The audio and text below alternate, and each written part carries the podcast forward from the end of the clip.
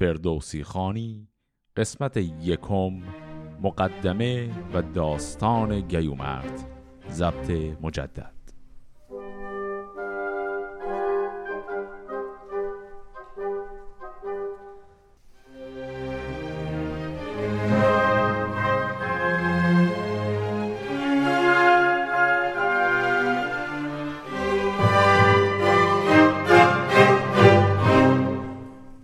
سلام.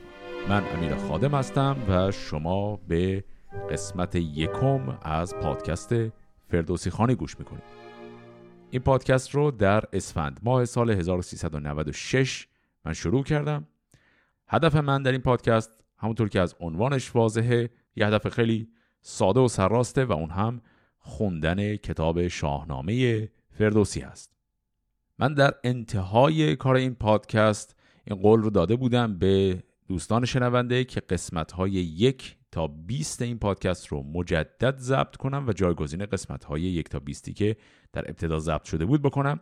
دو تا دلیل هم داشته که اینکه در ابتدای کار من همه ابیات رو نمیخوندم و بعضی از جاهای داستان رو یک کمی خلاصه می‌کردم اما الان تصمیم بر اینه که کل متن رو با هم بخونیم. دلیل دومش همین بود که در ابتدای کار من با اصول این کار مثل کار با ابزار تدوین کار با میکروفون اینها خیلی آشنا نبودن و کیفیت کلی کار اصلا بالا نبود. و برای اینکه از نظر کیفیت محصول تولیدی کلا یه مقدار کار یک دستتر بشه این قسمت یک تا 20 ضبط مجددش خدمت شما عرضه میشه. برای دوستانی که تا حالا اصلا کلا این پادکست رو نشنیده بودن و تازه مهمان ما شدن و به جمع شنوندگان بزرگوار این برنامه پیوستن هم یه معرفی مختصری من بکنم که کار ما کلا چی هست. من در هر قسمت از این پادکست یک بخش های از شاهنامه رو می‌خونم. هیچ حذفی در کار نیست. همه رو یک نفس با هم دیگه می‌خونیم. از دیباچه و از اولین بیت شروع می‌کنیم و میریم تا آخرین بیت شاهنامه. هر جاش که یک مقداری سخت باشه واژگان و عباراتی باشه که نیاز به توضیح داشته باشه من اون توضیحات رو سعی می‌کنم تا جایی که دانش و سوادم قد میده. بدم برای دوستان و کلا سعی می‌کنم به زبان معاصر و امروزی توضیحات کافی رو بدم که شنوندگان فارسی زبان معاصر بتونن پا به پای من پیش بیان در خوندن این کتاب. سالی که ممکنه پیش بیاد برای بعضی از دوستان اینه که از چه نسخه ای از شاهنامه استفاده می‌کنم؟ نسخه که من استفاده می‌کنم تصحیح آقای دکتر جلال خالقی مطلق هست و چاپ انتشارات سخن. آقای دکتر خالق مطلق تصحیح قدیمی تر از این هم دارن. یک تصحیحی که در ابتدا انتشارات ایرانیکا در خارج از ایران چاپش کرد و بعد انتشارات دارات المعارف بزرگ اسلامی همون رو در داخل ایران هم چاپ کرد. اون تصحیح رو هم اگر شما دارید تا حد خیلی زیادی میشه گفت حدود 95 درصد همخانه با همین کتابی که من می‌خونم صرفا بعضی جاها بعضی از ابیاتش تفاوت‌های مختصری داره اما بخش زیادیش همخوان هست. تصحیح های دیگری از شاهنامه هم وجود دارن. معروف ترینش تصحیح مسکو. من اون رو استفاده نمی کنم اگر شما علاقمند هستید بدونید جریان چیه چرا حالا من تصحیح خالقی مطلق رو استفاده می کنم و نه تصحیح های دیگه. یک قسمت ویژه من ضبط کرده بودم قبلا که همراه با فکر می کنم قسمت 60 از این پادکست پخش شده بود. در اون من مفصل توضیح دادم تاریخچه تصحیح های مختلفی که بر شاهنامه شده و اینکه کلا اصلا تصحیح شاهنامه یعنی چه کار کردن. اینها رو من مفصل توضیح دادم و اینکه تصحیح خالق مطلق چرا از بقیه بهتره و چرا نسخه اصطلاحا استاندارد ما می‌تونه حساب بشه اون رو هم من اونجا مفصل عرض کردم. پس ملاک و معیار ما همین تصحیح خالق مطلق چاپ انتشارات سخن هست. اگر که دوست داشته باشید می‌تونید نسخه از این کتاب رو برای خودتون ابتیاع کنید و دنبال کنید کار رو. البته اگر هم هیچ نسخه ای از کتاب رو جلوی خودتون ندارید هیچ ایرادی نداره. خوندن این اشعار برنامه‌ای که من دارم در این پادکست لازمش این نیست که شما حتما بیت با بیت از روی کتاب با من بخونید. برنامه اصلا اینه که کلا این پادکست یک برنامه کاملا شنیداریه. شما اگر هیچی هم جلوتون نیست صرفا به اشعار گوش بدید. من تا جایی که بتونم سعی می‌کنم هر جاش سخت باشه رو توضیح بدم. پس نیازی به خوندن کتاب همزمان با شنیدن این برنامه نیست. اما اگر علاقه دارید می‌تونید این کارو بکنید. شاهنامه رو ما با دیباچش آغاز می‌کنیم. دیباچه شاهنامه کلا دو قسمت داره. یه قسمتش یه توضیحاتی که فردوسی درباره افکار خودش میده و دیدگاه های کلی خودش رو مطرح می‌کنه و بعد از اون درباره تاریخچه شکلگیری این کتاب میگه و با نعت و ستایش سلطان محمود این دیباچه رو تمام می‌کنه. توضیحات خیلی مفصلی من درباره این دیباچه توی چند تا از این قسمت های ویژه‌ای که عرض کردم قبلا ضبط کردم دادم. به همین دلیل اینجا زیاد اینها رو توضیح نمیدم. اگر علاقه مند هستید درباره دیباچه بیشتر بدونید و اینکه خب کلا این جریانش چی بود یه قسمت ویژه ما داشتیم درباره تکه اول این دیباچه یعنی همون جایی که فردوسی افکار و احوال خودش رو میگه اون رو فکر می‌کنم همزمان با قسمت 80 ضبط کردم و آماده هست. و یه قسمت هایی از این دیباچه هم درباره تاریخچه شکلگیری این کتابه که اون بخش ها اون صحبت ها رو هم در قسمت ویژه‌ای که همراه با قسمت بیستم ضبط شده. اونجا عرض کردم. پس الان شروع می‌کنیم این دیباچه رو خوندن. من کلمات سخت اگر داشته باشه رو توضیح میدم اما توضیحات مفصلتر درباره اینکه کلا جریان این دیباچه چیه رو دیگه میسپارم به همون جایی که مفصل صحبتش رو کردیم. دیباچه رو شروع می‌کنیم و بعد از اون هم اولین داستان شاهنامه که داستان پادشاهی گیومرد هست و داستان خیلی کوتاهی هم هست رو با هم می‌خونیم.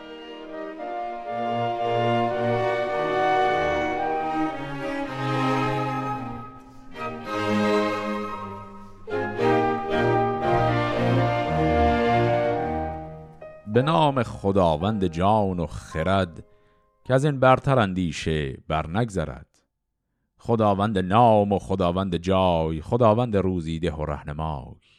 خداوند گیهان و گردان سپهر فروزنده ماه و ناهید و مهر. ز نام و نشان و گمان برتر است نگارنده برشده گوهر است. به بینندگان آفریننده را نبینی مرنجاند و بیننده را.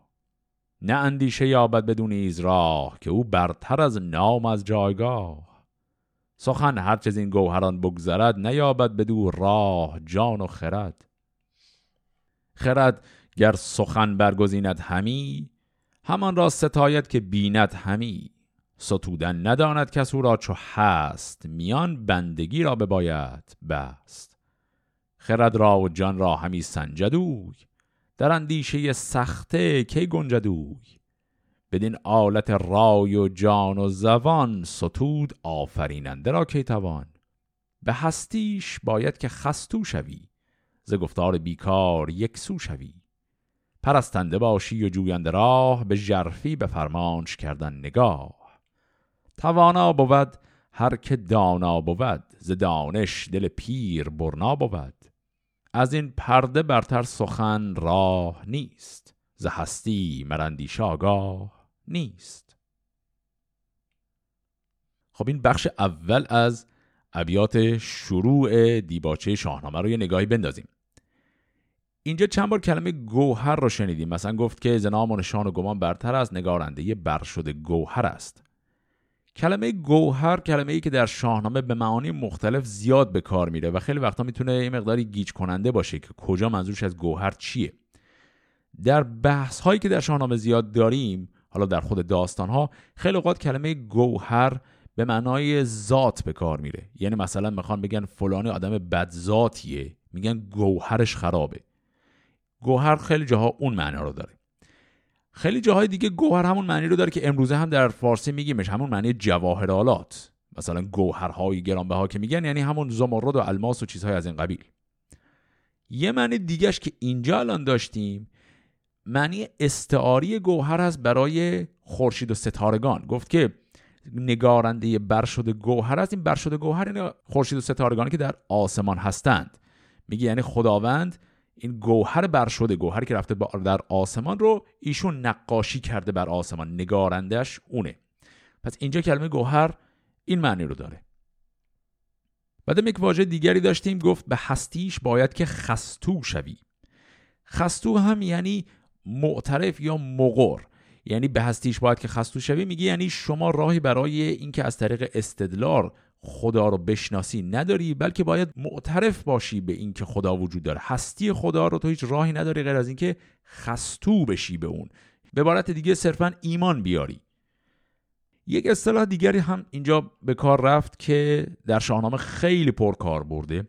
اونم گفت میان بندگی را به باید بست. حالا اون بندگی به کنار میان بستن منظور از میان بستن یعنی کمر رو بستن. میان اینجا یعنی کمربند. میان بستن کمرت رو ببندی کمربندت رو ببندی. این یک اصطلاحیه به معنای اینکه آماده برای یک کاری بشی خودت رو در خدمت یک کار قرار بدی. پس مثلا اگر در جای دیدیم گفته میان بندگی را ببندن یعنی آماده بندگی شدن.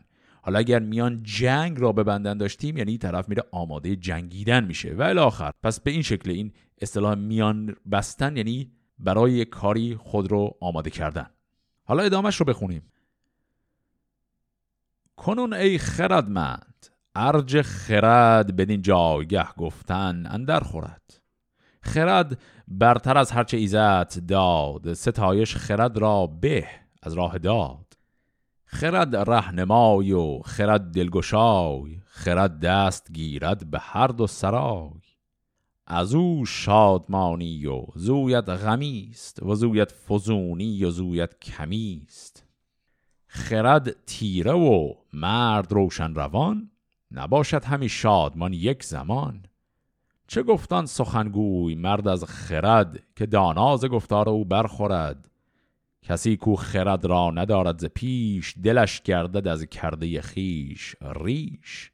هوشیوار دیوانه خواند ورا همان خیش بیگانه داند ورا.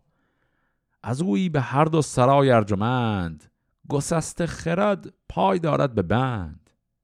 خرد چشم جان است چون بنگری که بی چشم شادان جهان نسپری. نخست آفرینش خرد را شناس نگهبان جان است و آن سپاس. سپاس تو چشم است و گوش و زبان که از این سه بود نیک و بد بیگمان. خرد را و جان را که داند ستود وگر من ستایم که دارد شنود. حکیما چو کس نیست؟ گفتن چه سود؟ از این پس بگو کافرینش چه بود؟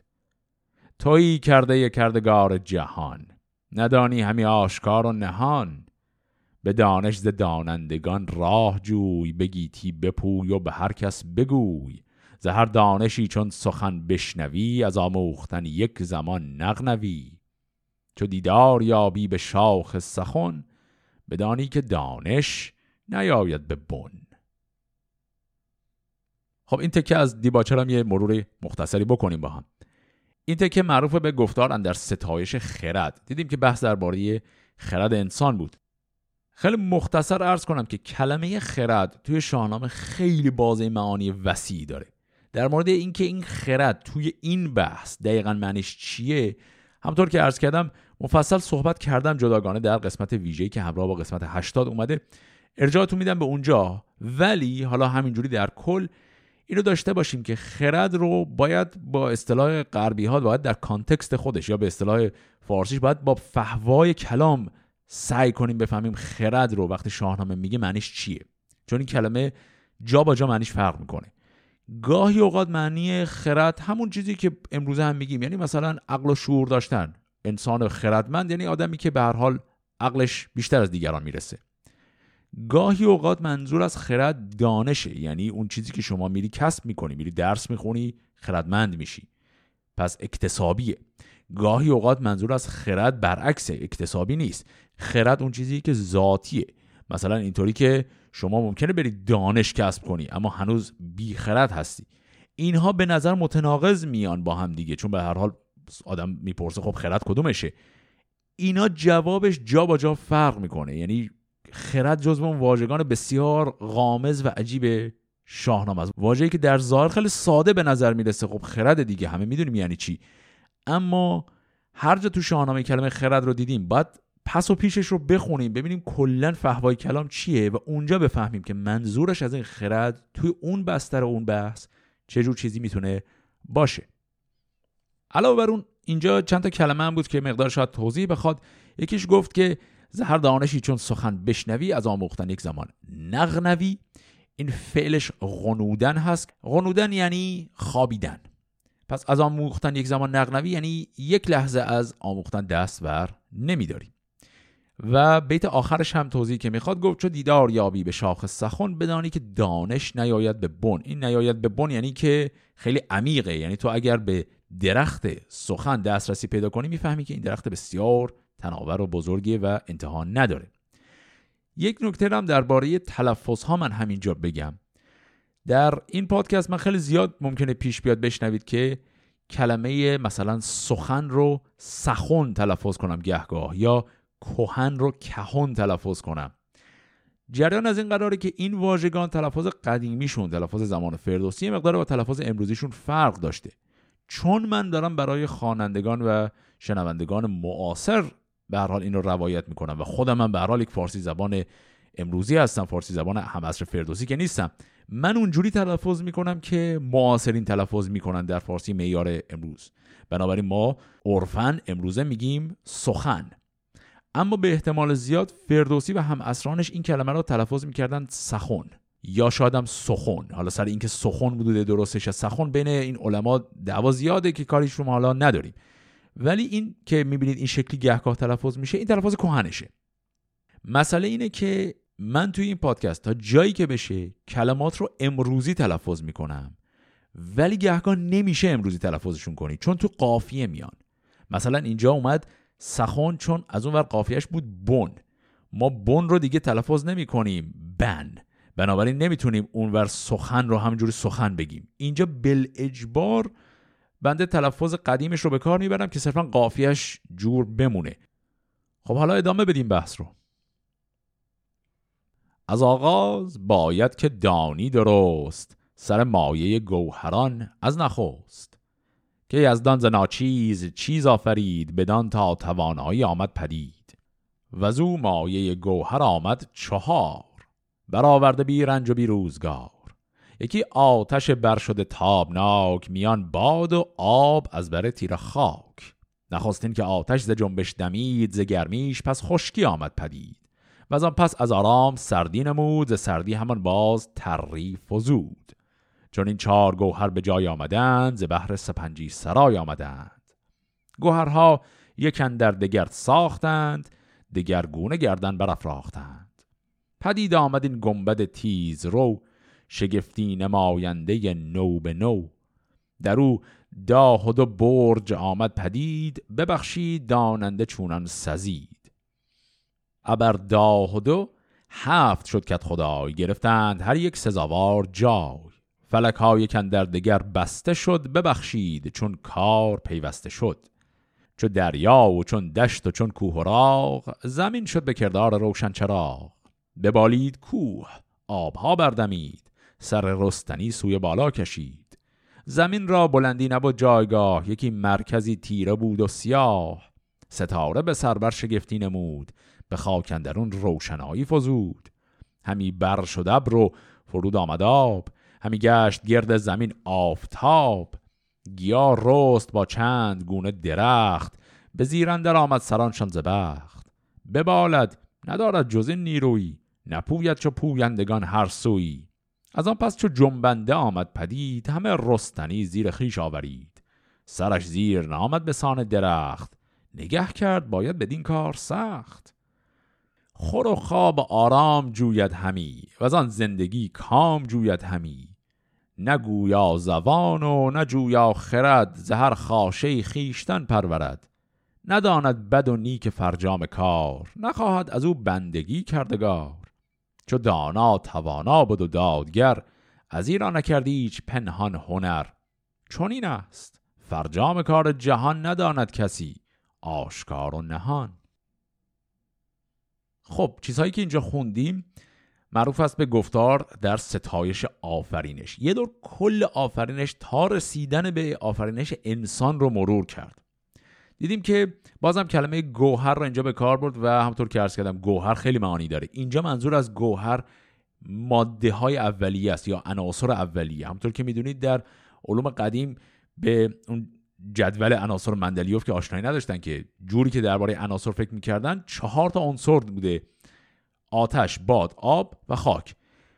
شروع کرد درباره اول آفرینش این چهار عنصر و اینکه از این چهار تا زمین پدید اومد. بعد بر زمین نور ستارگان و خورشید تابید و این باعث شد گیاه ها رشد کنن.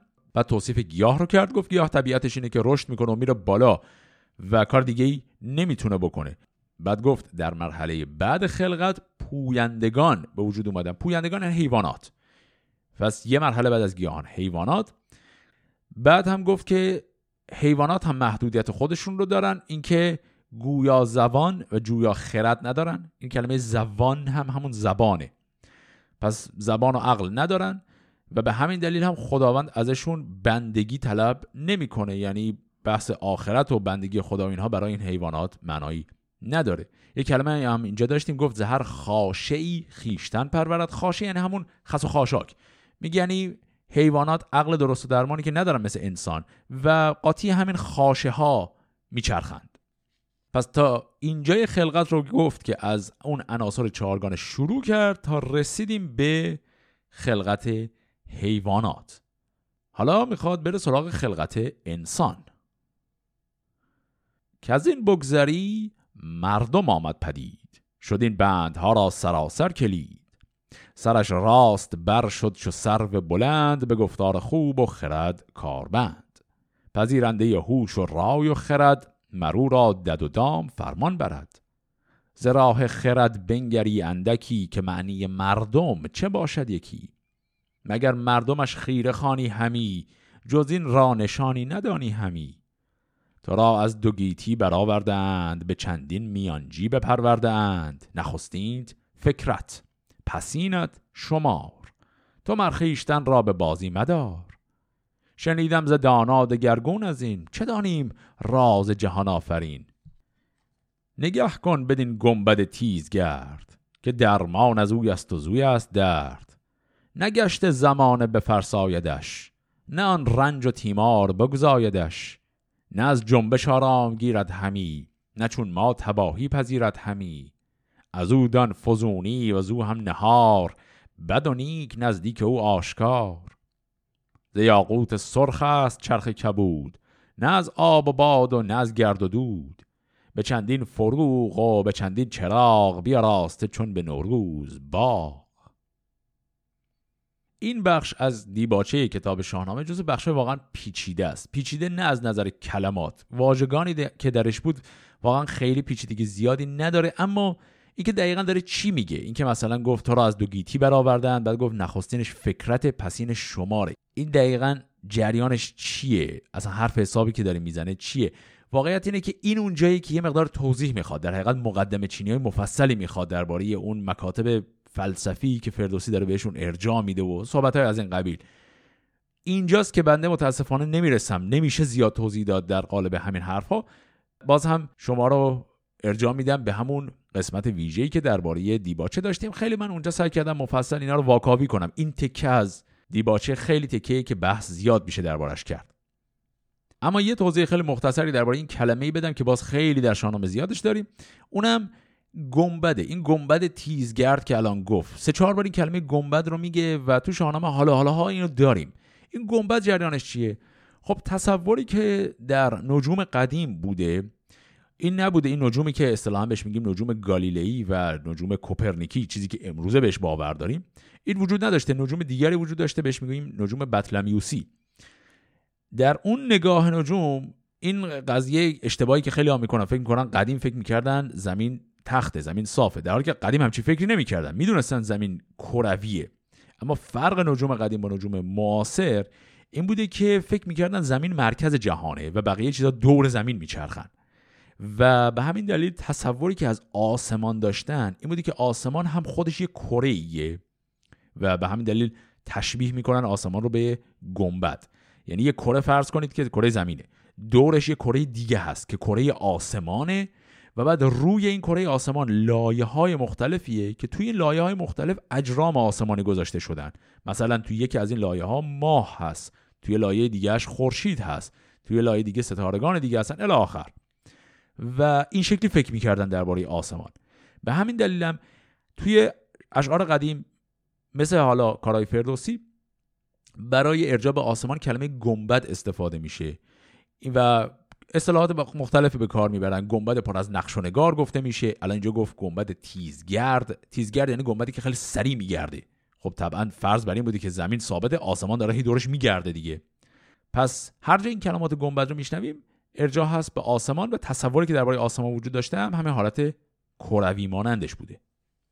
حالا همین بحث آسمان ها رو یه مقداری بازم ادامه میده. به این شکل.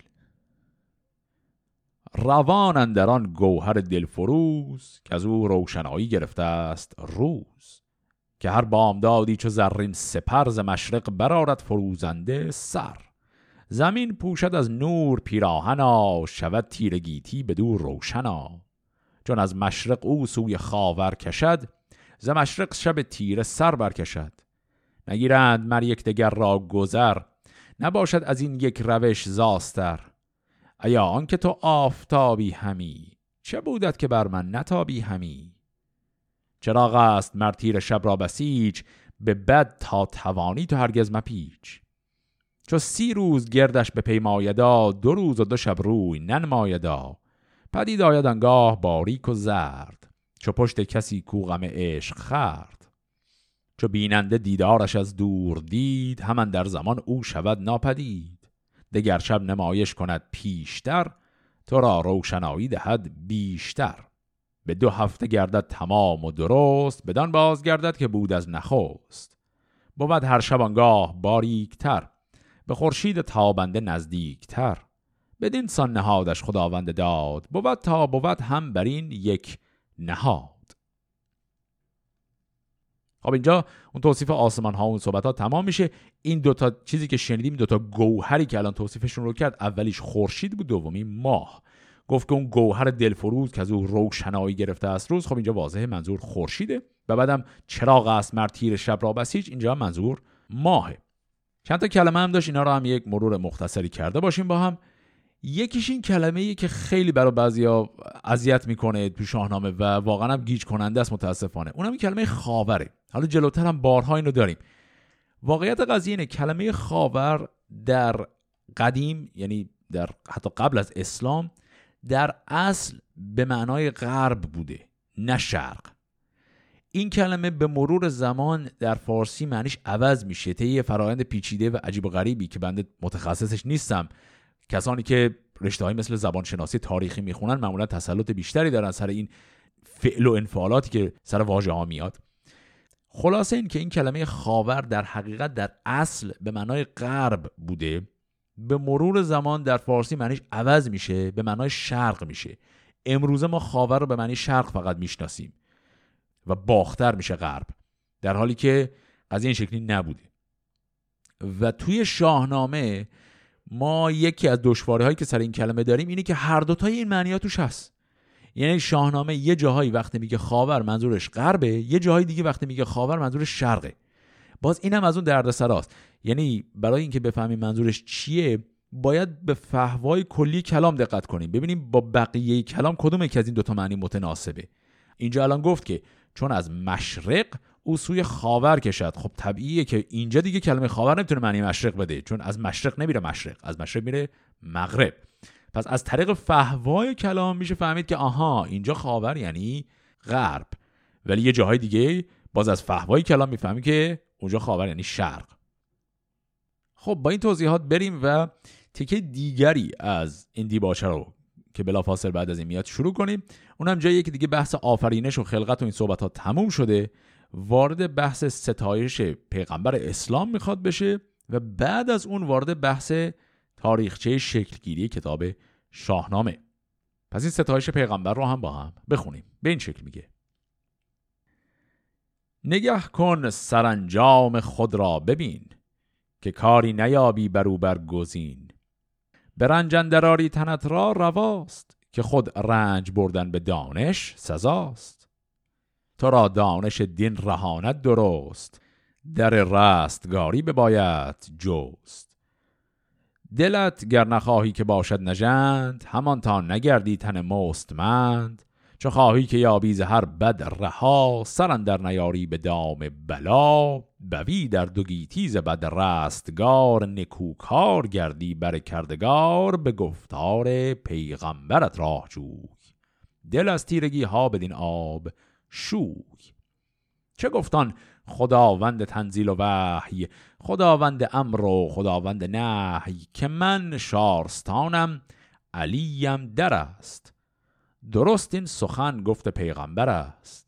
گواهی دهم که این سخن رای اوست. تو گویی دو گوشم بر آوای اوست. خردمند گیتی چو دریا نهاد. برانگیخته موج از او تند باد. چو هفتاد کشتی بر او ساخته. همه بادبانها برافراخته یکی پهن کشتی به سان عروس بیاراسته همچو چشم خروس. محمد بدوین درون با علی. همان اهل بیت نبی و وسی. اگر چشم داری به دیگر سرای به نزد نبی و وسی گیر جای. گرت زین بداید گناه من است چونین است و این دین و راه من است. بر این زادم و هم بر این بگذرم چون دان که خاک پی حیدرم. نگر تا به بازی نداری جهان نبرگردی از نیک پی همراهان همه نیکیت باید آغاز کرد چو با نیک نامان بوی هم نورد. از این در سخن چند رانم همی همانش کرانه ندانم همی.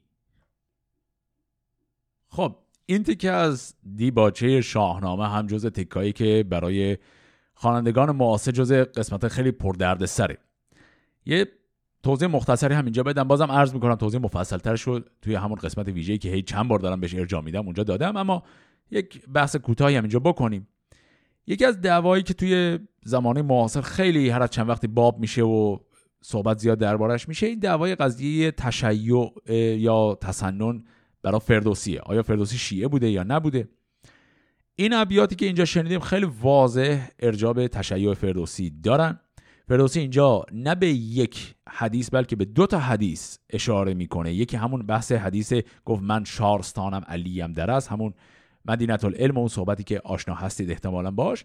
حدیث دوم همون حدیث معروف هفتاد و دو ملته که گفت که هفتاد کشتی بر دریا وجود داره فقط تو یکیش محمد و علی هستن و همون کشتی کشتی که به نجات منتهی میشه و بقیه همه غرق میشن.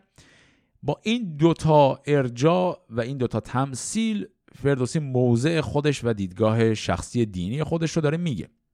اما یه سوالی که خیلی جا پیش میاد اینه که بعضیا این ور اونور ممکنه شنیده یا خونده باشن که یه ابیاتی هم اینجاها هست درباره ابوبکر و عمر و اینکه خب اون ابیات جریانش چیه و چرا اینجا نداریمش توی این نسخه تصحیح آقای خالقی مطلق. اون ابیات ابیات اصطلاحا مجعول یا الحاقی هستن. یعنی ابیاتی که مال فردوسی نیستن ولی به مرور زمان توی بعضی از نسخه های دستنویس اضافه شدن. اگر می‌خواد بدونید این جریان ابیات الحاقی چیه؟ اصلا یعنی چی یه ابیاتی اضافه شدن؟ کی اضافهشون کرده؟ برای چی اضافهشون کردن؟ و اصلا مگه میشه همچین چیزی؟ کلا می‌خواد با همچین چیزهایی آشنا بشید. بازم باید ارجاعتون بدم به یه قسمت ویژه دیگه همون که همراه با قسمت 60 اومده. اونجا من مفصل صحبت کردم که اصلا این جریان یه بیت الحاقی به شاهنامه کردن یعنی چی؟ و از کجا بیت ها اضافه می شدن منطق پشت این اضافه شدن ها چیه؟ و الاخر بسیاری از شاهنامه پژوهان مدرن نه فقط خالقه مطلق خیلی های دیگه به این نتیجه رسیدن با بررسی دستنویس ها و نسخه ها که اون ابیات خاص الحاقی دلیل اینکه الحاقیان و چجوری به این نتیجه رسیدن رو اگه می‌خواید بدونید می‌تونم ارجاعتون بدم به یه مقاله خیلی معروفی از همین آقای خالق مطلق. مقاله نامش هست معرفی قطعات الحاقی شاهنامه بخش اول. اونجا خیلی مفصلشون توضیح داده استدلالاش برای اینکه اون ابیات مربوط به ابوبکر عمر برای چی هستن؟ الحاقی حساب میشن و مال فردوسی نیستن. دلالش خیلی برای خودش مفصل و البته کاملا هم معقوله. حالا این صحبت ها که به حال تموم شد میریم تازه به قسمت دوم از دیباچه می‌رسیم. تا حالا همه بحث های فردوسی بود که ربط زیادی به شاهنامه نداشت. دیدگاه های فلسفی و دینی خودش رو داشت می‌گفت. الان تازه می‌خوایم وارد بحث درباره خود شاهنامه بشیم.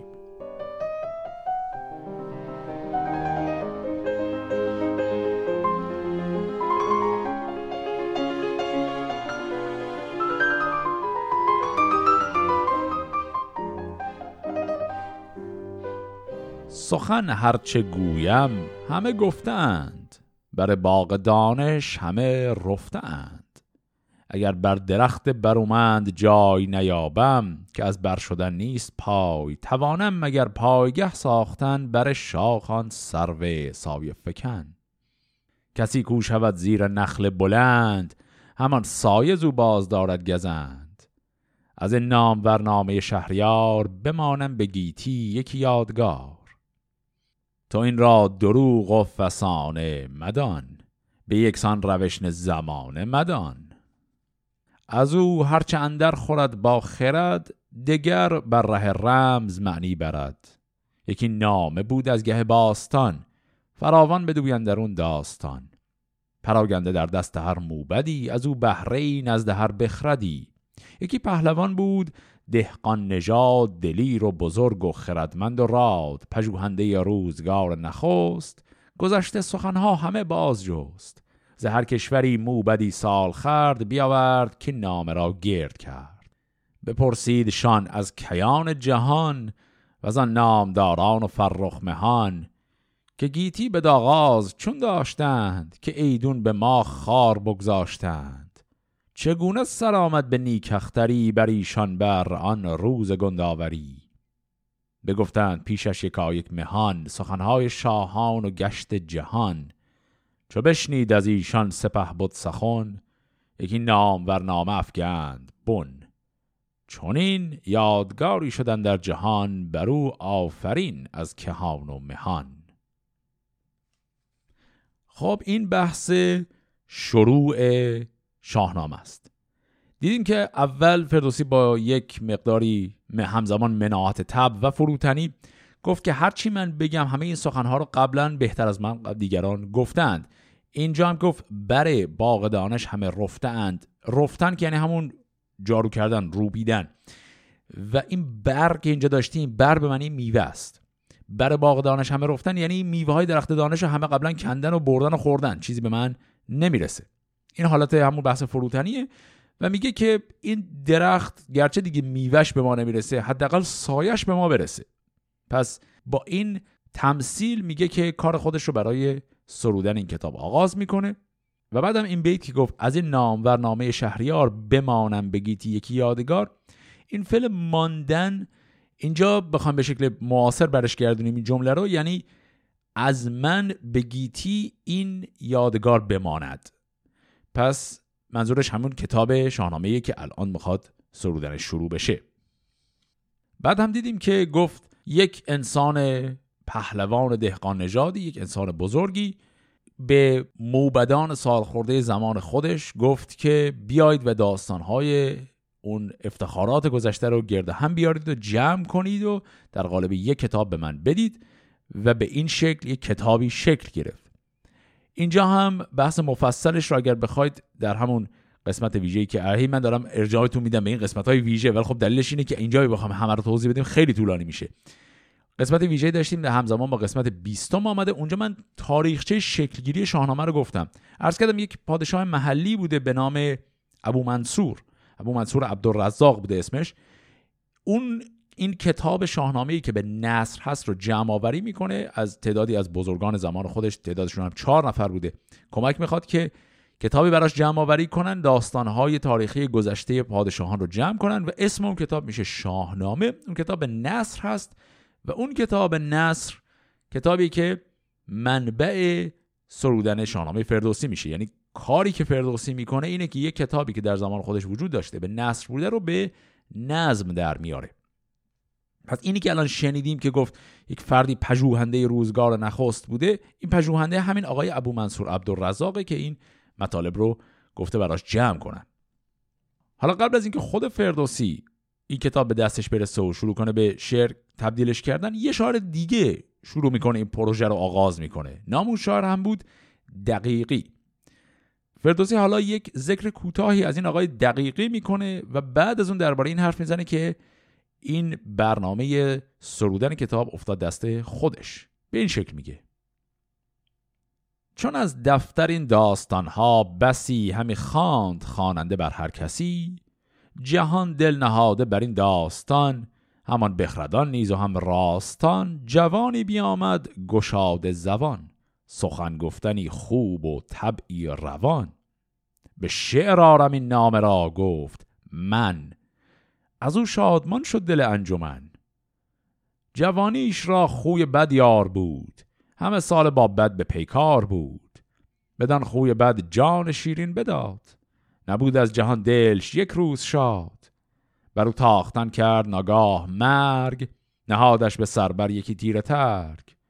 یکایک از او بخت برگشته شد به دست یکی بنده برکشته شد. برفت او و این نامه ناگفته ماند چنان بخت بیدار او خفته ماند. دل روشن من چو بگذشت از اوی سوی تخت شاه جهان کرد. روی که این نامه را دست پیش آورم به پیوند گفتار خیش آورم. بپرسیدم از هر کسی بیشمار بترسیدم از گردش روزگار. مگر خود درنگم نباشد بسی به باید سپردن به دیگر کسی؟ و دیگر که گنجم وفادار نیست همین رنج را کس خریدار نیست. به شهرم یکی مهربان دوست بود که با من تو گفتی هم پوست بود. مرا گفت خوب آمد این رای تو. به نیکی خرامد همی پای تو. نبشته من این دفتر پهلوی به پیش تو آرم. نگر نغنوی. گشاد زبان و جوانیت هست. سخن گفتن پهلوانیت هست. شو این نامه خسروان بازگوی. بدین جوی نزد مهان آبروی. چون آورد این نام نزدیک من برافروخت این جان تاریک من. خب پس دیدیم اینجا داره میگه که یک فرد بود البته اسمش رو نگفت. جای دیگری در کتاب اسم این فرد رو میگه. همین آقای دقیقی. و یک شاعر خیلی خوشزوق و جوانی بود که او اومد گفت و ادعا کرد که می‌تونه این کتاب یعنی همین شاهنامه نصر ابو منصوری رو به شعر در بیاره. و شروع کرد به سرودنش ولی ایشون جوان مرگ شد. گفت بعدش من خواستم این رو ادامه بدم. گفت اولش من خواستم برم سوی تخت شاه جهان. اولش خواستم برم پایتخت به عبارتی که اون زمان پایتخت در بخارا بوده. خواستم پاشم برم اونجا یه نسخه از همین کتاب شاهنامه ابو منصوری رو برای خودم پیدا کنم بخرم و بیام استفادهش کنم. می‌گفت ولی خب این کار خیلی برام سخت بود.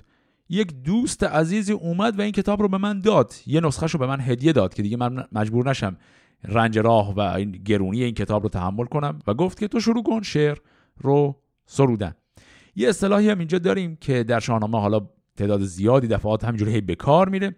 اونم اصطلاح پیوستن یا پیوند بود. مثلا گفت که این نامه را دست پیش آورم به پیوند گفتار خیش آورم. این اصطلاح پیوند اینجاها یعنی همون شعر. مثلا وقتی میگه سخن را پیوسته کردن یعنی سخن را از حالت نصر به نظم در آوردن یا اینجا میگه به پیوند گفتار خیش آورم یعنی من این رو شعرش کنم. این اصطلاح خاصی که فردوسی خیلی دوست داره به کار می‌بره. پس برای سخن نصر معمولا کلماتی مثل پراکنده رو به کار می‌بره. هر وقت گفت سخن پراکنده منظور سخنی که شعر نیست. و هر وقت گفت سخن پیوسته منظور مقابل همون نصره که میشه نظم. حالا اینجا این صحبت رو که کرد که یه نفر این نسخه کتاب براش آورده یه صحبت کوتاهی هم می‌کنه درباره افرادی که تو همون جوانی بهش کمک می‌کنن برای سرودن این کتاب. به این شکل میگه. بدین نامه چون دست بردم فراز. یکی مهتری بود گردن فراز جوان بود و از گوهر پهلوان خردمند و بیدار و روشن روان. خداوند رای و خداوند شرم سخن گفتنش خوب و آوای نرم. مرا گفت که از من چه باید همی؟ که جانت سخن برگرایت همی؟ به چیزی که باشد مرا دست رس به گیتی نیازت نیارم به کس. همی داشتم چون یکی تازه سیب که از باد نامد به من بر نهیب. به کیوان رسیدم ز خاک نژند از آن نیک دل نامدار ارجمند. به چشمش همان خاک و هم سیم و زر کریمی به دو یافته زیب و فر. سراسر جهان پیش او خار بود جوان مرد بود و وفادار بود. چنان نامور کم شد از انجمن چه در باغ سرو سهی از چمن. دریغان کمربند آن گردگاه دریغان کی برز بالای شاه. نه زنده بینم نه مرده نشان. به دست نهنگان مردم کشان گرفتار و زو دل شده نامید نوان لرز لرزان به کردار بید. یکی پند آن شاه یاد آوریم ز کجی روان سوی داد آوریم. مرا گفت که نامه شهریار گرت گفته آید به شاهان سپار. از اینجا هم داریم ذکر یک فردی رو میشنویم. اسمش اینجا گفته نشد ولی پژوهشگران بر اساس قرائن و شواهد تاریخی دیگه حد زدن فردی هست به نام امیرک منصور. یک پادشاه محلی همون منطقه خراسان بوده. این آقای امیرک منصور کسیه که کمک های مالی زیادی اون اوایل کار سرودن شاهنامه به فردوسی کرده و اون کسی بوده که به عبارت فردوسی امیدوار بوده کتاب رو در نهایت به او تقدیم کنه. ولی میگه همون اوایل نوشتن کار وقتی من خودم هنوز جوان بودم ایشون به غضبی گرفتار میشه و کشته میشه. خیلی درست توضیح نمیدی کی میکشتش کی بدخواهشه اما ادعا می‌کنه که بدخواهان و دشمنان او رو کشتن دست با در آوردن و به این شکل ایشون اون شاهی که می‌خواست این کتاب رو بهش تقدیم کنه و در حقیقت داشت همون موقع بهش کمک می‌کرد این رو از دست میده فردوسی. این قضایی مال دوره قبل از روی کار آمدن سلطان محمود به عنوان شاه بزرگ کشوره. بعد که سلطان محمود روی کار میاد فردوسی تصمیم می‌گیره که این کتاب رو به او اهدا کنه. حالا با این بهانه ایشون تکه آخر از همین دیباچه رو میگه و اون تکه آخر هم ستایش سلطان محموده. به این شکل میگه. بده نام من دست بردم فراز به نام شهنشاه گردن فراز خداوند تاج و خداوند تخت جهاندار و بیدار و پیروز بخت. جهان آفرین تا جهان آفرید چونو شهریاری نیامد پدید. چو خورشید برگاه بنمود تاج زمین شد به کردار تابند آج. ابوالقاسم آن شاه پیروز بخت نهاد از بر تاج خورشید تخت. ز خاور بیاراست تا باختر. پدید آمد از فر او کان زر. مرا اختر خفته بیدار گشت به مغزندر اندیشه بسیار گشت. بدانست کامد زمان سخن کنون نو شود روزگار کهن. بر اندیشه شهریار زمین بخفتم شبی لب پر از آفرین. چنان دید روشن روانم به خواب که رخشند شمعی برآمد عذاب همه روی گیتی شب لاجورد از آن شمع گشتی چو یاقوت زرد. در و دشت برسان دیبا شدی یکی تخت پیروزه پیدا شدی.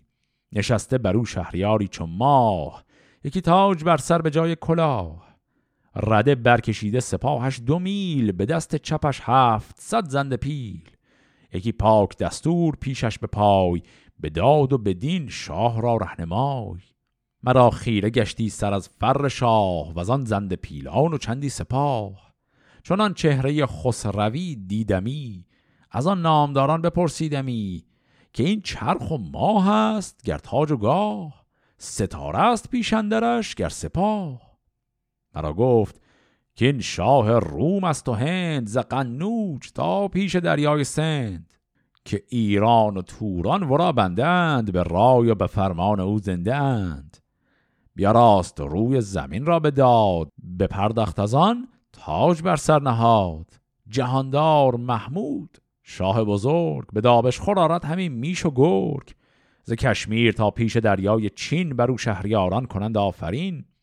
چو کودک لب از شیر مادر بشست ز گهواره محمود گوید نخست. تو نیز آفرین کن که گوینده ای بدو نام جاوید جوینده ای نپیچد کسی سرز فرمان اوی نیارد گذشتن ز پیمان اوی. چو بیدار گشتم بجستم ز جای چه مایه شب تیره بودم به پای. بر آن شهریار آفرین خواندم نبودم درم جان برافشاندم. به دل گفتم این خواب را پاسخ است که آواز او بر جهان فرخ است. بر آن آفرین کو کند آفرین بر آن بخت بیدار و تاج و نگین. ز فرش جهان شد چو باغ بهار هوا پر از ابر و زمین پر نگار از ابر اندر آمد به هنگام نم. جهان شد به کردار باغ ارم. به دیران همه خوبی از داد اوست. کجا هست مردم همه یاد اوست. به بزمندرون آسمان وفاست به رزمندرون تیز چنگجده هاست به تن زند پیل و به جان جبرائیل به دست ابر بهمن به دل رود نیل. سر بخت بدخواه با خشم اوی چو دینار شد خار بر چشم اوی. نه گنداوری گیرد از تاج و گنج نه دل تیره دارد ز رزم و ز رنج. هر آن کس که دارد ز پروردگان از آزاد و از نیک دل بردگان شهنشاه را سر به سر دوستار به فرمانش بسته کمر استوار. شده هر یکی شاه بر کشوری روان نامشان بر همه منبری. نخستین برادرش کهتر به سال که در مردمی کس ندارد همال. به گیتی پرستنده فر نصر زیاد شاد در سایه پر عصر. کسی کش پدر ناصر دین بود پی تخت او تاج پروین بود. و دیگر دلاور سپهدار توس که در جنگ بر شیر دارد فسوس. ببخشد درم هرچه یابد ز دهر همه آفرین جوید از دهر بهر. به یزدان بود خلق را رهنمای سر شاه خواهد که باشد به جای. جهان بی سر و تاج خسرو مباد چون این هم بماناد جاوید و شاد. همیشه تناباد با تاج و تخت ز درد و غم آزاد و پیروز بخت. خب این چیزایی که شنیدیم اینا همش شد همون تیکه گفتار در ستایش سلطان محمود. خیلی کلمات زیادی اینجا بود که شاید برای شما ناشنا باشه اگر تازه شروع کردید به خوندن شاهنامه ولی کلماتی هم که هی تو شاهنامه تکرار میشن. بنابراین اینجا فرصتش رو استفاده کنیم این کلمات رو مقدار توضیح هم بدیم. خب بحث کلیش خیلی چیز سخت و عجیبی نداشت که کلا داشت می‌گفت که به حال نعت و ستایش سلطان محمود و درباریانش بود. اما شکلی که این بحث رو مطرح کرد از طریق یه خواب بود. گفت یه شب یه خواب دیدم یه رویایی دیدم و در اون رویا خواب سلطان محمود رو دیده. ایشون تا جایی که ما می‌دونیم از قرآن و شواهد تاریخی فردوسی هیچ وقت شخصا سلطان محمود رو از نزدیک ندیده. پس این خواب یه جوری ادعایی که داره می‌کنه برای اینکه بتونه اون صحبت هایی که در نعت و ستایش سلطان محمود می‌کنه رو ببره جلو. شکل خیلی همچنین هنرمندانه ایه گفت یه خوابی دیدم در اون خواب سلطان محمود رو دیدم به عظمتش پی بردم و از خواب که بیدار شدم گفتم حتما این کتاب رو تقدیم او می‌کنم. اما حالا یه تعدادی کلمه ها رو نگاه کنیم. یکی اینجایی که گفت مرا اختر خفته بیدار گشت.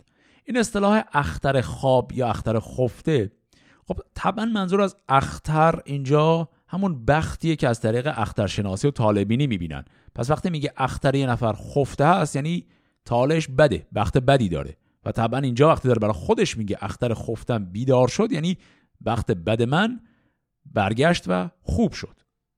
بعد وقتی که داره درباره سپاه سلطان محمود که در خواب دیده حرف می‌زنه گفت که رده برکشیده سپاهش دو میل.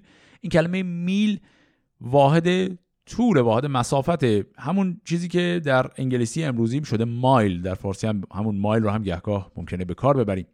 این کلمه میل کلمه خیلی قدیمیه. اصلش لاتینه در عربی و فارسی هم از قدیم به کار می‌رفته. پس سپاهش دو میل شده منظور همون فاصله زیادیه. بعد این رده برکشیدن منظور از رده برکشیدن یعنی همون سپاه آرایش نظامی خودشون رو گرفتن. یعنی سپاه در یک ردیف همجوری منظم بشن. اصطلاح زند پیل رو شنیدیم. زند پیل یعنی فیل بزرگ رزمی. پس این یک صفتی برای فیل به کار میره. کلمات قنوج و دریای سند رو شنیدیم. قنوج نام یک شهریه در هندوستان. این دریای سند هم منظور رودخانه سند هست. در شاهنامه و البته در متون دیگر فارسی هم اینطوری هست که کلمه دریا الزاما دلالت بر دریا به معنی امروزیش نداره بلکه هر آب زیادی حالا یک رودخونه یا یک دریاچه هم باشه با واژه دریا بهش ارجاع میدن. در شاهنامه بارها و بارها اینو داریم که وقتی میگه مثلا فلانی از دریا گذر کرد منظور اینه که از فلان رودخانه گذر کرد. مثلا دریای جیهون دریای سند و آخر. اینا همه رودخانه است. بعدم یه اصطلاح دیگه هست که اینم باز جزو اصطلاحات محبوب شاهنامه است. گفت به دابش خورارد همی میش و گرگ. این یک تمثیلی که شاهنامه خیلی دوست داره تکرار کنه. هر وقت می‌خواد بگه اوضاع خیلی خوبه شرایط خیلی آرام عدالت برقراره و همه آدما در صلح و صفا هستند اصطلاحی که به کار می‌بره اینه که میگه میش و گرگ. که خب طبعا دشمن همن گرگ می‌زنه میش رو می‌کشه. میگه میش و گرگ با همدیگه میان به آبش خور آب بخورن و هیچ آزاری گرگ به میش نمیرسونه. یه جایی هم کلمه گنداوری رو شنیدیم. گفت که نه گنداوری گیرد از تاج و گنج. گنداوری یعنی پهلوانی و جنگاوری. و اینجا گفت نه گنداوری گیرد از تاج و گنج. یعنی که میگه ایشون قدرت بزرگیش به عنوان یک پهلوان رو از تاجش نگرفته بلکه ایشون همینجوری خیلی پهلوان خیلی بزرگ و جنگاور خیلی معروفیه. کلمات که و مه رو هم که اینجا داشتیم کهان و مهان گفت کهتران و مهتران یعنی بزرگان و کوچیکان. که میشه کوچک مه میشه بزرگ. خب با این صحبت ها فکر می‌کنم کلمات پیچیده که داشت رو یه مروری هم کردیم. با یه بیت اینجا فردوسی. دیباچه رو میبنده میره و اولین داستان رو شروع می‌کنه. اون بیت هم به این شکله میگه کنون بازگردم به آغاز کار سوی نام ورنامه شهریار.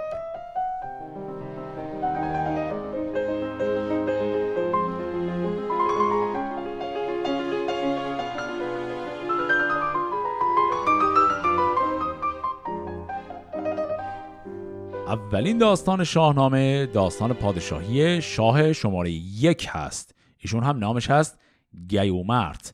گیومرت شکل قبلی تلفظ کلمه ای که امروزه میگیمش کیومرث. گیومرت شاه اول شاهنامه است. در اساطیر ایرانی گهگاه گیومرت انسان اول هم معرفی شده اما شاهنامه کلا با انسان اول کار نداره با شاه اول کار داره. این شاه اول در زمانه که یه جورایی ما قبل تمدنه. و انسان ها کلا خیلی بدوی تر از این صحبت ها هستن. و این بدویت حالا می‌بینیم تو داستان گیومرد خیلی مهمه چون شاهان بعد از گیومرد آرام آرام انسان ها رو از اون حالت بدوی میارن و قدم به قدم تمدن رو معرفی می‌کنن. به این شکل شروع میشه. سخنگوی دهقان چه گوید نخواست که تاج بزرگی به گیتی که جست؟ که بودن که دیهیم بر سرنهاد ندارد کسان روزگاران به یاد مگر که از پدر یاد دارد پسر. بگوید تو را یک به یک در به در. که نام بزرگی که آورد پیش کرا بود از آن مهتران مای بیش. پژوهنده نامه باستان که از پهلوانان زند داستان. چون این گفت این تخت و کلاه گیومرد آورد و او بود شاه. چون آمد به برج حمل آفتاب جهان گشت با فر و آین و آب. تابید از آن سانز برج بره گیتی جوان گشت از او یک سره. گیومرد شد بر جهان کت خدای نخستین به کوهندرون ساخت جای. پس شاه اول که نامش از گیومرد گفت که روزی که ایشون به شاهی برخواست روزی بود که آفتاب به برج حمل اومد. به بعد در بیت پایینترش هم گفت اون برج نام دیگرش از برج بره. بره یعنی همون بره. حمل هم کلمه عربیه باز به هم معنی همون بره. اگر با نجوم قدیم آشنایی مختصری داشته باشید می‌دونید که دوازده ماه سال به دوازده برج فلکی در آسمان منتصب شده و این بحث های مربوط به مثلا پیشگویی ها و فال و اینا گرفتن هم به همین برج های مثلا اینکه تولد آدما تو کدوم ماه متناسب با این میشه که تو کدوم برج فلکی هست و بعد با نگاه کردن به اون برج های فلکی اون بحث های اخترشناسی قدیم بدشگونی و خوشیومنی و این چیزها رو تشخیص می‌دادن. اون بحثایی که در طالبینی هست. پس این برج ها به این معناست. برج حمل یا برج بره میشه برجی که مقارن هست با ماه فروردین. در حقیقت شروع ساله. حالا ما اینجا هنوز اون آینی که بهش میگن آین نوروز اونو هنوز نداریم. همطور که ارز کردم قضیه خیلی بدوی تره اما از نظر زمانی در شروع سال ایشون تاج پادشاهی رو بر سر گذاشت و شد اولین پادشاه. و بعد هم دیدیم که گفت که گیومرد و دیگران همه در کوه زندگی می‌کردن. این همون بحث بدوی بودنشه. ایشون ساکن کوه بوده. تاج و تخت و این صحبت ها همه در میان کوه بوده. سر تخت و بختش برآمد ز کوه. پلنگینه پوشید خود با گروه. از او اندر آمد همی پرورش که پوشیدنی نو بود و نو خورش. به گیتی بر او سال سی شاه بود به خوبی چو خورشید بر گاه بود. پس فهمیدیم ایشون سی سال پادشاهه.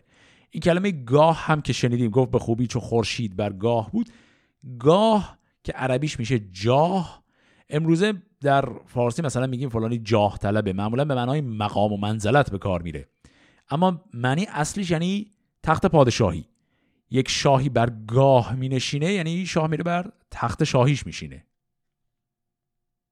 همی تافت زو فر شاهنشهی چو ماه دو هفته ز سرو سهی. دد و دام و هر جانور کش بدید زگیتی به نزدیک او آرمید. دوتاهی شدندی بر تخت اوی از آن بر شده فر و بخت اوی. به رسم نماز آمدندیش پیش از آن جایگه برگرفتند کیش. خب اینجا هم یه نکته ظریف دیگه ای رو داره برای ما آشکار می‌کنه. میگه که نه فقط حالا انسان ها بلکه دام مدت همه جانوران هم بنده او شدن و برای نشون دادن بندگیشون اومدن پیش او دوتاهی شدن یعنی تعظیم کردن. و گفت که این تعظیم کردن حیوانات بر گیومرد شد رسمی که دیگه بعد از اونم این رسم به جا موند.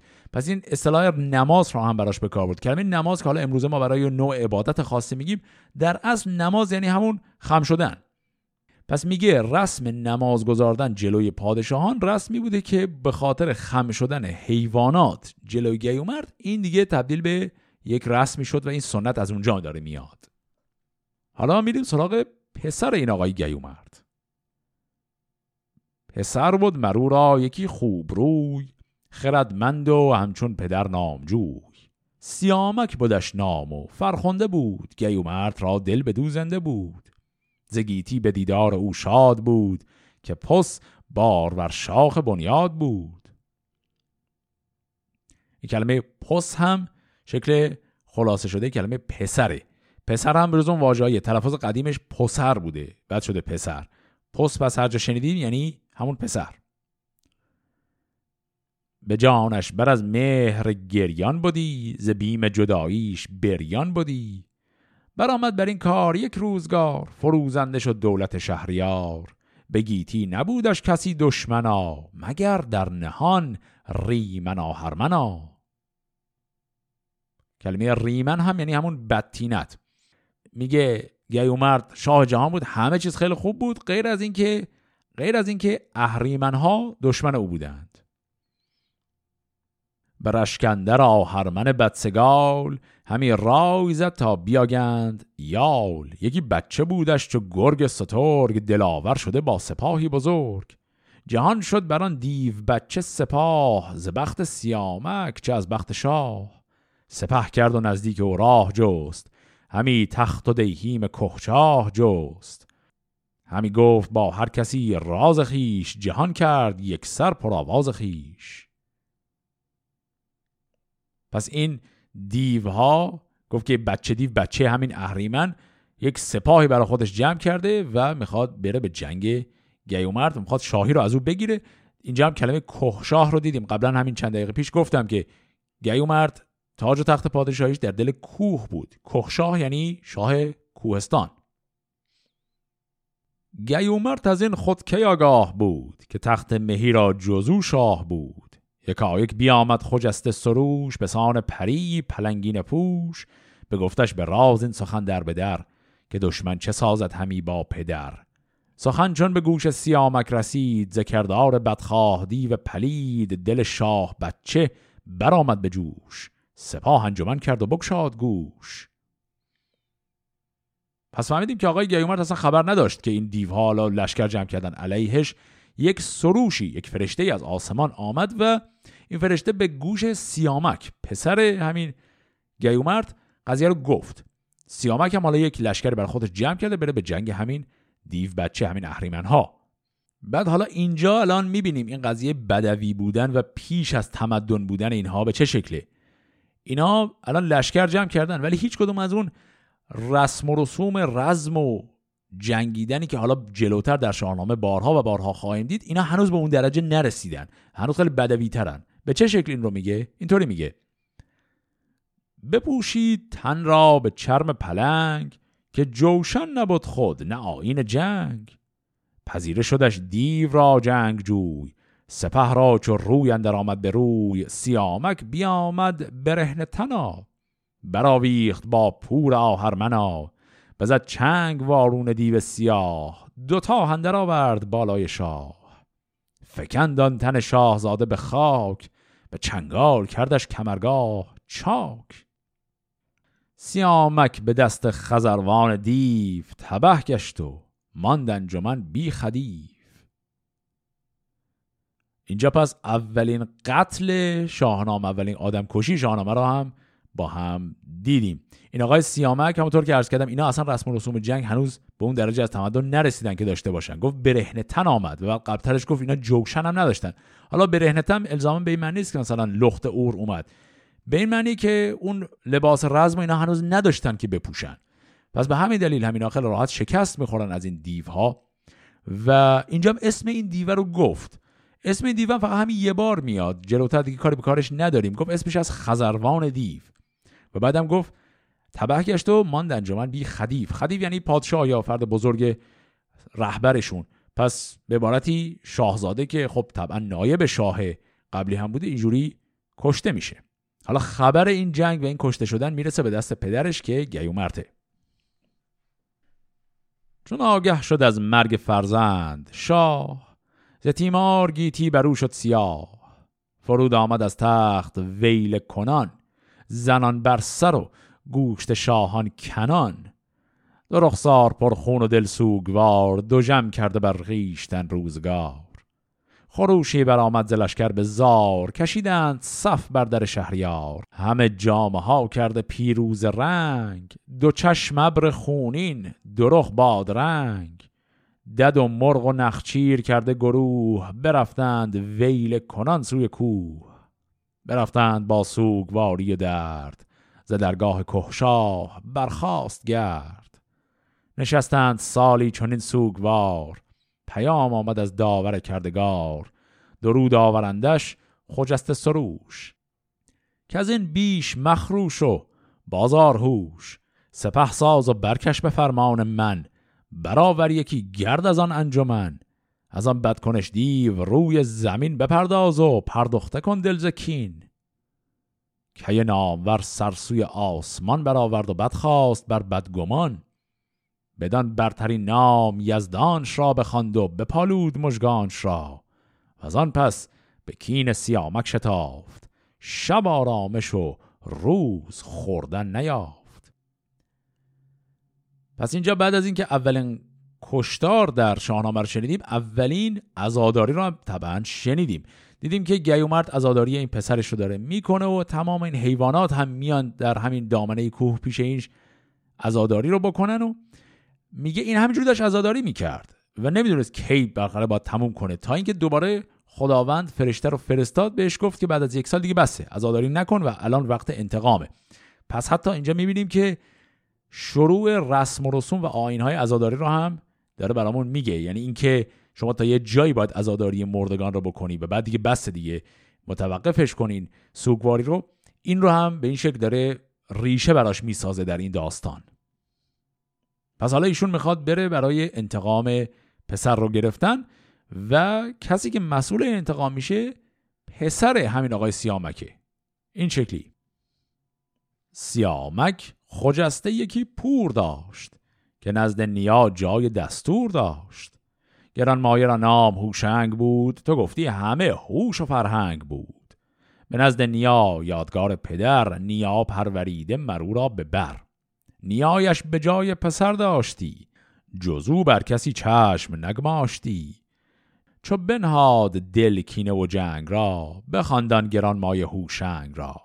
همه گفتنی ها بدو باز گفت همه رازها برگشاد از نهفت که من لشکری کرد خواهم همی خروشی برآورد خواهم همی تو را بود باید همی پیش رو. که من رفتنیم تو سالار نو. پری و پلنگ انجمن کرد و شیر از درندگان ببر و کاس دلیر. سپاهی دد و دام و مرغ و پری سپهدار با گیر و گنداوری پس پشت لشکر گیومرد شاه نبیره به پیشندرون با سپاه. پس فرزند این آقای مرحوم سیامک اسمش از هوشنگ. پدر بزرگش میشه گیومرد به این نوه خودش میگه که الان وقت جنگه. این کلمه نبیره رو هم شنیدید در شاهنامه حالا بارها به کار میره. امروزه ما نبیره رو به معنی نوه به کار نمی‌بریم. ولی در شاهنامه نبیره همون معنی نوه رو میده. پس هر جا اینو دیدید بدونید که وقتی میگه نبیره و نیا یعنی نوه و پدر بزرگ. بعدم یه نکته کوچکی در این لشکرشون بود. باز همون قضیه بدوی بودن اینا خیلی قبل از اینکه اصلا مثلا پهلوان لشکر این صحبت ها داشته باشن لشکر دیوها همه موجودات اهریمنی بودن دیگه. حالا لشکر آدما چیه؟ به غیر از حالا تعداد کمیشون که آدم هستن بقیه همه حیواناتن. و گفت که این حیوانات مثلا ز درندگان ببر و کاس دلیر. کاس یعنی خوک. ولی خب اینجا معنی خوک نمیده اینجا معنی گراز میده. پس گراز و ببر و پلنگ و شیر و تمام اینا شدن لشکری که آقای گیومرد و نوش هوشنگ الان دارن. می‌خوام باش برن به جنگ لشکر این دیوها. بیا آمد سیه دیو بی ترس و باک. همی با آسمان بر پراگند خاک. زهرای درندگان چنگ دیو شده سست و از خشم گیهان خدیو. به هم برفتادند هر دو گروه شدند از دد و دام دیوان ستوه بیازید چون شیر هوشنگ چنگ جهان کرد بر دیو نستوه تنگ. کشیدش سراپا یک سر دوال سپه بود بریدان سر ناهمال. به پای اندر افکند و بسپرد خار دریدش بر او چرم و برگشت کار. چون آمد مران کینه را خواستار سر آمد گی و مرد را روزگار.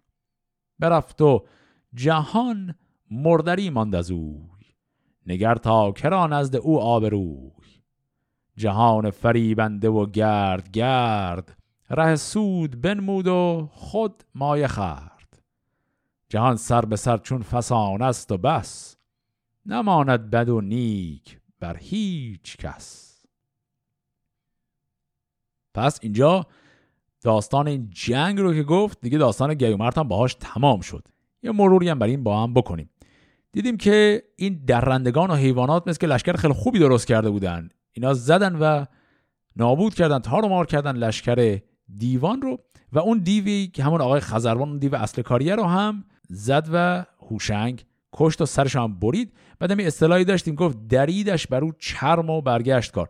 این کلمه چرم کلا به معنای پوسته و اکثر اوقات به معنی پوست حیوانه. یعنی همون چرم خام اصطلاحا میشه پوست و چرم پخته میشه اون چرمی که باهاش لباس و این چیزا درست می‌کنن. بعدم گفت که اون کینه که به جای اومد یعنی اون انتقام رو که گرفتن دیگه گیومرد عمرش تمام شده و مرد و گفت جهان مردری ماند از او. مردری یعنی میراث. یعنی این جهانی که ما داریم میراثی که از او باقی مونده. بعدم یه اصطلاحی به کار برد. اینو باز حالا فردوسی زیاد به کار می‌بره. گفت جهان فریبنده ره سود بنمود و خود مایه خرد. مایه یعنی همون سرمایه. شما در هر کسب و کار یه سرمایه می‌ذاری که ازش سودی در بیاری.